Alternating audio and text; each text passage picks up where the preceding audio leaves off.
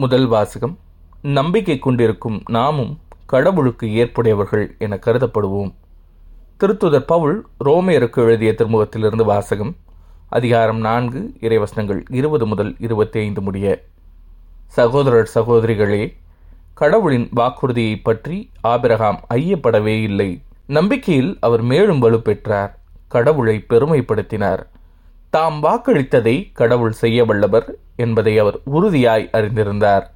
ஆகவே அதை ஆண்டவர் அவருக்கு நீதியாக கருதினார். நீதியாக கருதினார் என்று எழுதியுள்ளது அவரை மட்டும் குறிக்கவில்லை நம்மையும் குறிக்கின்றது. இறந்த நம் ஆண்டவர் இயேசுவை உயிர்த்தெழச் செய்தவர் மீது நம்பிக்கை கொண்டிருக்கும் நாமும் அவ்வாறே கடவுளுக்கு ஏற்புடையவர்கள் என கருதப்படுவோம்.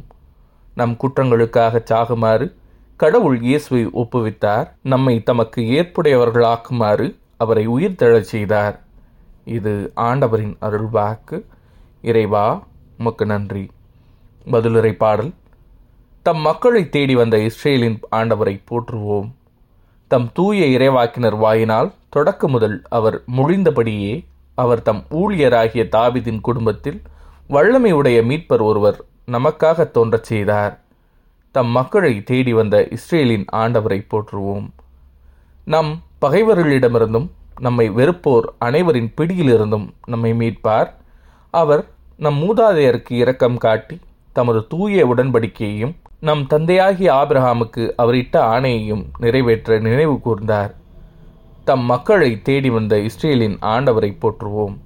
இவ்வாறு நாம் பகைவரின் பிடியிலிருந்து விடுபட்டு தூய்மையோடும் நேர்மையோடும் வாழ்நாளெல்லாம் அச்சமின்றி அவர் திருமுன் பணி செய்யுமாறு வழிவகுத்தார். தம் மக்களை தேடி வந்த இஸ்ரேலின் ஆண்டவரை போற்றுவோம். நற்செய்தி வாசகம் நீ சேர்த்து வைத்தவை யாருடையவையாகும்?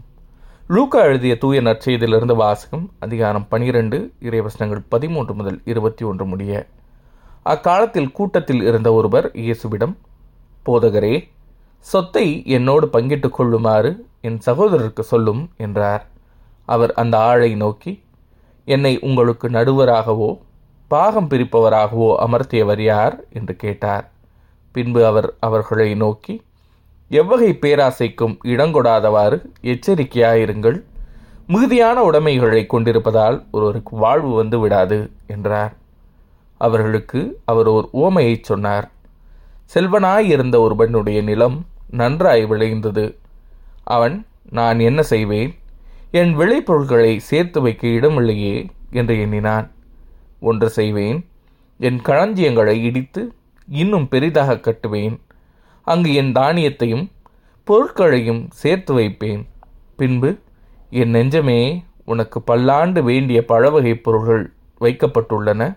நீ ஓய்விடு உண்டு குடித்து மகிழ்ச்சியில் திளைத்திடு எனச் சொல்வேன் என்று தமக்குள் கூறிக்கொண்டான். ஆனால் கடவுள் அவனிடம் அறிவிழியே இன்றிரவே உன் உயிர் உன்னை விட்டு பிரிந்துவிடும். அப்பொழுது நீ சேர்த்து வைத்தவை யாருடையவையாகும்? என்று கேட்டார். கடவுள் முன்னிலையில் செல்வம் இல்லாதவராய் தமக்காகவே செல்வம் சேர்ப்பவர் இத்தகையோரே. இது ஆண்டவரின் அருள்வாக்கு. கிறிஸ்துவே உமக்கு புகழ்.